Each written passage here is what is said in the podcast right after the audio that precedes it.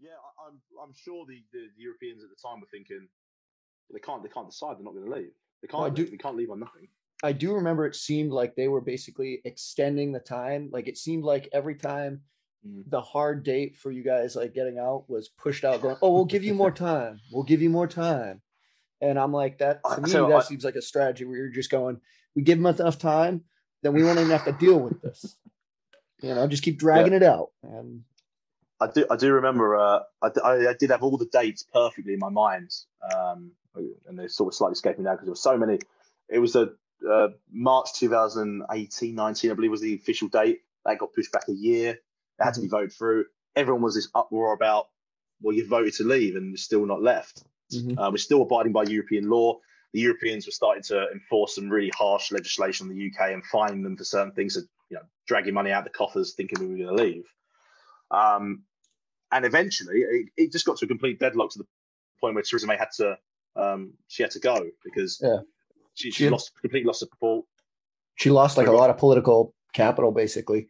And and I felt, yeah, I feel really sorry for her to be honest, because Mhm. she always had the the she always had the intention to do it right, but I think she just wasn't strong enough. I think she she bent her opinions too much, and I think she tried to come to an agreement with other parties, but then by the time she'd done that, she'd lost all the conservatives and all the voters, and the conservatives at the time were were scared they're going to lose the next election because Theresa May was becoming really unpopular. So they Mhm. essentially ousted her. They ousted Theresa May out. I think she had to resign in the end. I mean, she, you know, She she was did. on the, yeah, she was on the uh, podium outside number ten crying.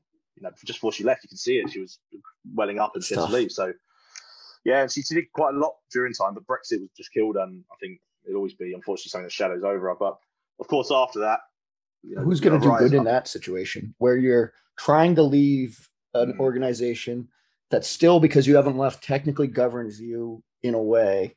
Like because before you leave aren't you still at least required to follow their laws and stuff like that? And you're also trying to get your own country to go along. And i liked her for one reason. That it was a small article i read where she got mad at a lot of um i think people in her own party or someone in pol like a lot of people in politics were like using perks to i mean in politics everyone does this but it was like a very abuse they were abusing the perks like just taking car like government cars and like going on hmm. vacations and stuff and she like shut Yeah. it down i remember reading about that i'm like you know i kind of like a rule that goes hey hey hey hey let's rein it in stop all these shenanigans and Yeah. like you can't just spend our money like that for you to go Yeah. to Boca. Yeah, she, she did at the time. I think Cameron, whilst I quite like David Cameron, I think he was a very central Mhm. politician. I think people on both sides of the party sort of liked him. I say it's not in a weird way, but he's sort of a, a good looking bloke. Everyone, you know, he's just some of them, some people you think, Mhm. yeah, he looks like a politician. He looks like, Mhm. and you know, it's He's got the now, smile down and everything. Yeah, he's got the he's got the white teeth and he's got the Mhm. education and he can speak well. Um, but yeah, I mean, he, uh, David Cameron was was prone to cronyism, a little bit cronyism, a little bit. Um, I think Theresa May, yeah, she he had a lot of allies in, in Parliament, and he had to resign because his position was untenable because of Brexit. You know, Mhm. he could have kept going. He could have definitely kept going. Mhm. Um, yeah, and a lot of them were were Cameron allies, and Theresa May, I think, was sort of a Cameron ally, but at the same time, didn't. Mhm. She was almost too morally nice to be a politician. Sometimes Ooh. you know. she thought she was really. I mean, she she fought a lot for women's rights, and she changed a lot of legislation around uh, human trafficking and all this sort of stuff. And she saved, she Mhm. done loads of good stuff, but she Mhm. wasn't she wasn't sharp. You know, Yeah. I think in politics, people don't get to the top for no reason. You normally find, and I think she found Yeah. herself there for good reasons rather than bad reasons, and she got eaten alive. I think was one of them. Sort of what happened. Yeah, for my opinion, anyway.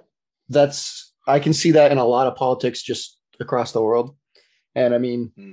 it's kind of sad because you go, wait a minute, the people that are supposed to help everyone and you know control everything have to be killers and terrible Yeah, people to get there. Yeah, I know, I know. And um, you know, she was, yeah, she was just a, she was a massive women's rights activist, but the equality rights. She she didn't believe in sort of this uh, sort of new feminism. as very much an old style, 80s and nineties feminism, or even earlier than that, sort of you know old school feminism. Mhm. And uh, she was really popular. She was really popular. She, you know, people liked her. But the problem is that she was slightly weak-willed. That Labour came out with this new, exciting, young, even though he wasn't. I mean, he was a he wasn't mainstream in any sense of the word. But you know, Jeremy Corbyn, you know, this person who sort of sends out support for the Iranian regimes and has been pictured with the IRA and who mm-hmm. you know were killing politicians in the 80s, and he was taking pictures of them, and he's been on stages with, you know, these. Uh, he, so he's a really strange character, and mm-hmm. he this, this resurgence of unions and far left communist politics actually you know the people who are funding the Labour Party called um, uh, Unite. They may not be. I can't remember right now, but um, mm-hmm. they are a self-renowned Marxist union, and they were the ones funding the Labour Party. Who the Labour were supposed to be. You, know, you look back at the years of Tony Blair. Um, you may come across him, but very centralist, slightly just slightly to the left, and they just flew within one election all the way to the other side, to the, all the way to the deep left. So, yeah, but um, yeah, so I think you know after that, you know, when Boris Johnson came into power, he was voted. It was quite obvious he was going to come into power. He didn't have much. Everyone knew it was. Mm-hmm. Everyone always saw Boris Johnson as the next prime minister. It's just never happened. Never happened. Never happened. Yeah. Suddenly he, he gets it, and um, he just takes no prisoners. He took no yeah. prisoners with the EU. He said, "This is how it's going to go. If you don't do it, I'm leaving without a deal."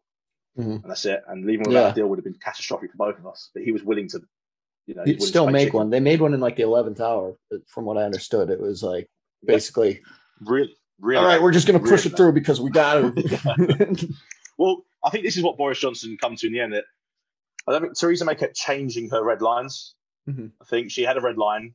They said no. Okay, well here's a new red line. Boris Johnson never changed these red lines, and I think the Europeans took it all the way to the last minute to try and get him to change his mind on certain things. He would not budge.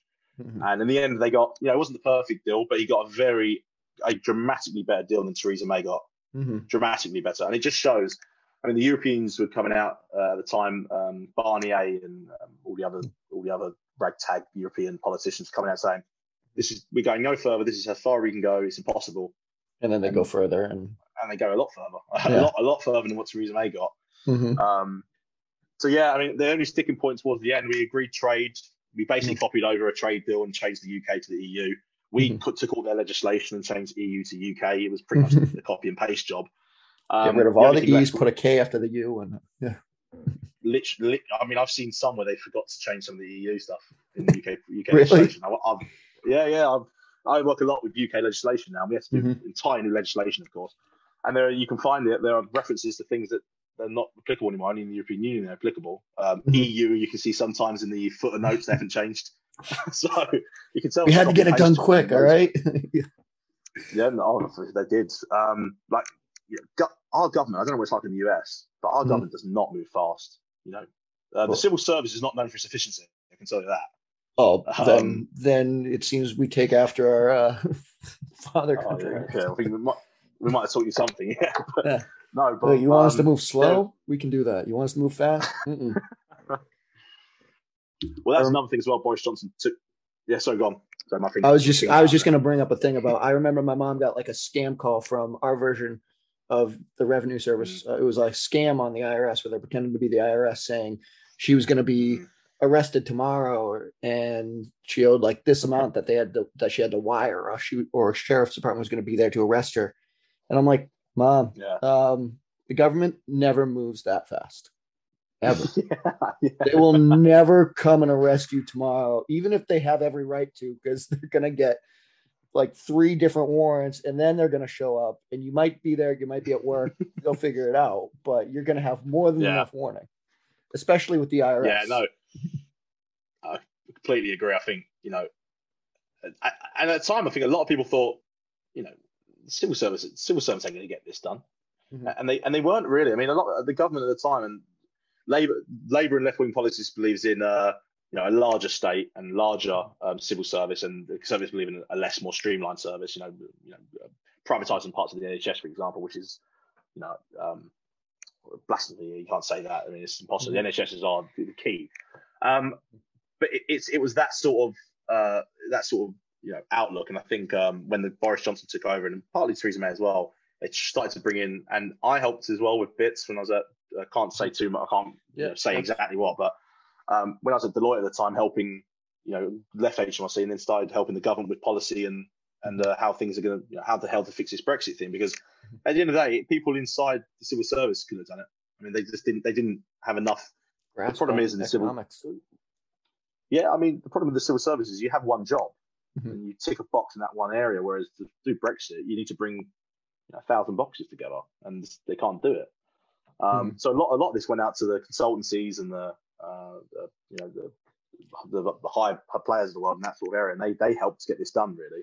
Well, I know, I know the consultancies they play a lot, uh, a very large part, or I know they did at least in Brexit. And um, what I thought was funny was they were trying to, right after you guys helped them, I just saw an article or something where they're trying to basically limit how much you guys can do. Like apparently the big four regulate like or do the accounting on like 90% of the FTSE uh, 200 or something or top 250. Yeah. And yeah, so that's, the they basically went, it's not going to happen. But mm. the biggest problem they got there is that, um, and that's lack of competition. employers. Yeah, I slightly, mm-hmm. I slightly agree with the sentiment because mm-hmm.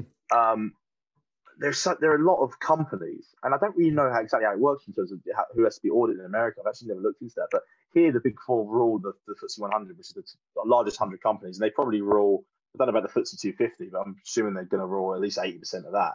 Mm-hmm. Um, the problem is that they, they were making just every every other week it was coming out about these companies that were going under and the auditors were the auditors get a, one, a 1.6 1.6 million fine, two million fine, and it was like you know, KPMG, Deloitte, PwC, EY, making hand over fist here, making billions a year, signing mm-hmm. off on accounts that shouldn't be signed off, mm-hmm. and people are losing their jobs because of it. And that's yeah. the big issue. That's the that's the political issue. Is that these entire companies are going under because they're signing off on accounts that should be signed off. Mm-hmm. Um, and I think Carillion at the time, so Carillion was the big one, which started this, mm-hmm. and KPMG were the auditors, and I was there at the time. Oh, I was just there. I was just joined them at the time mm-hmm. and they were a big government contractor who did um, I think it was housing and, and that sort of stuff. And they were mm-hmm. operating, they were taking jobs on at a loss. They were losing money on every job they were taking with the government, and it made no sense. KPMG signed off the accounts for years. They went under. I think it was thousands of jobs got lost because of that. Thousands and thousands of jobs. Um, public housing couldn't be built and all this sort of mm-hmm. stuff. Um, and then everyone sort of went, "What the hell's going on?" And so from there, it's it's ramping up again to say, you know, we need to sort of break away. You need to. This is a monopoly at the moment. You know, mm-hmm. you're, you're, not doing your jobs. Yeah. You're not filling out, and the, the, the punishment isn't big enough. So, mm-hmm. um, yeah, when you made a billion and you have to pay a million dollar fine, it's kind of. I don't really understand I, why. I, I, don't really understand why the fines are so low. Uh, there must be something. I mean, the problem you've got is that, not that I'm accusing any of the big four of doing this at all. I would never do that. But um, you know, I think they have strong links in government. They, they lobby quite a lot, and I think mm-hmm. you know, I think as every company does and lobbies for their industries. Oh, yeah. um, there must be some influence in the policy, but I, I don't really know why, if someone loses 3,000 jobs, why they're only getting a million pound fine, but, or whatever the fine mm-hmm. was. But, um, yeah.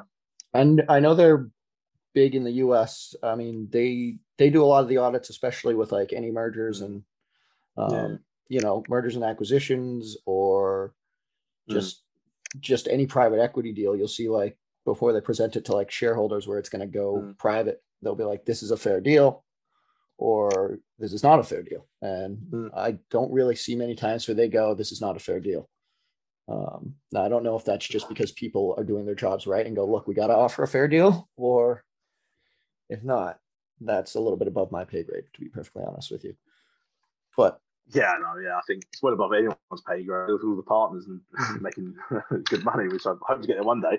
But no, I think, um, I mean, to be honest, when I've worked there, I've, there's always been really rigid standards when I've been mm-hmm. there. I mean, really rigid standards. There's certain things, you know, I've had to abide by certain regulatory rules before I do, mm-hmm. and I've never seen anyone um, ever um, yeah. get away with anything. I've never seen it. So, so it's funny when you see it in the papers on, you know, how is this signed off? How is this signed off? And it might just be more of a a case of UK policy, and the KPMG mm-hmm. are following it, and it just so happens that these yeah. the company's going out of business because the policy's tied. I'm not I'm not an auditor, so I don't know. Um, mm-hmm. I don't know whether it's you know obviously some auditors can't be doing everything right, but um, I don't know whether it's if it's a, if it's a failure of the big four or if it's a failure of government policy. I suspect a bit of both. Yeah, I could I could see that, and I could also see like with the advent of media and stuff now that you get it in a moment. There's more mm. visibility I guess. So it's like, yeah, 90% of your stuff yeah. might be good. Mm. You know, you're doing great on 90%, but no matter what business, someone's going to do something wrong at some point. Mm. You know, yeah. there's a few bad apples and everything. And maybe those, they're just going, hey, look, and showing it. Yeah. And I mean, with the amount of deals they do, I could see Oh, yeah. that being very easy. If you're doing a million deals a year and you Yeah. only need to find like a hundred. Yeah, I mean, the amount of ac- the amount of access I had to, you know, some companies that, I mean, I'm, I'm sort of desensitized a little bit now, but when I first started at Deloitte, I was working with huge, massive companies, the Boeing's and the Nikes, Adidas, Amazons of the world. And I was thinking, bloody hell, this is, you know, these are the biggest companies in the world, and we're helping them with their, at the time, I was helping with their customs and trade. Uh, moving to KPMG, same thing. You know, these massive, huge companies, and uh, at the same time, they still help the, the mid-sized businesses, but they just know everyone. You know, uh, I've seen, you know, in, internally they have these systems, of course, the relationship management tools, and uh, I don't think there's a person in a, a company that's not in them with a name and a number and a, a previous work they've done with them. So, and they all rotate as well because you know, if you're an auditor, you can't do their tax affairs, you can't do their Mm. um, you know employment taxes and corporate taxes. So one year, you know, Disney might be with EY, Mhm. and then a couple of years later they're with Deloitte, and then EY takes on the tax, and they will just rotate. So they all rotate each other's accounts. so it's a strange, strange concept. I mean, it's, it's almost like a. I don't want to say racket because it's you know, but it's just a it's a club, and I think Yeah. yeah. they're all they're making loads of money off it, and I think the public don't like it in that sense, and that's why it gets in the news because it's like KPMG, why PwC have done it again, and it's like Mhm. nothing ever really changes. But Yeah. Yeah. And sorry to get back to get get back to Brexit. I was the one that took No, us on I this mean, tangent. Um, that's fine. Yeah, I, I, that's fine. but I was amazed at um number one, they were doing this Brexit stuff with COVID. Yeah, Like- Like, I'm like, wow, you guys got a lot on your plate over there. We are, we already got a lot on our plate, but we don't have to leave the EU. They're doing that. And I remember Yeah. there was like one point where a bunch of drivers got stuck. I don't know if it was COVID or Brexit or both, but they just got Yeah. stuck between countries because they couldn't come back in and they couldn't go that way. And Yeah, yeah, yeah. That's called um. So there's uh, in the UK is a uh, something called Operation Stack, and it's a government policy that basically is enacted anytime there is a large. So Dover Port is our main port into the UK. It's where all the ro-ro freight, roll on, roll off freight, you know, all your electronic, it all go on the, you know, on the on the back of the trucks, and they come through Dover, and they come out of Dover, and they drive up into the country. That's our main port. That and Felixstowe are the two main ports in the UK, um, and Holyhead serves Ireland. Um, so you had you know ro-ro freight coming in, and if you just didn't get the traffic right, because you know the motorways aren't that big in the UK, you know, we haven't got we've only got you know three, four. I've been there. It's yeah.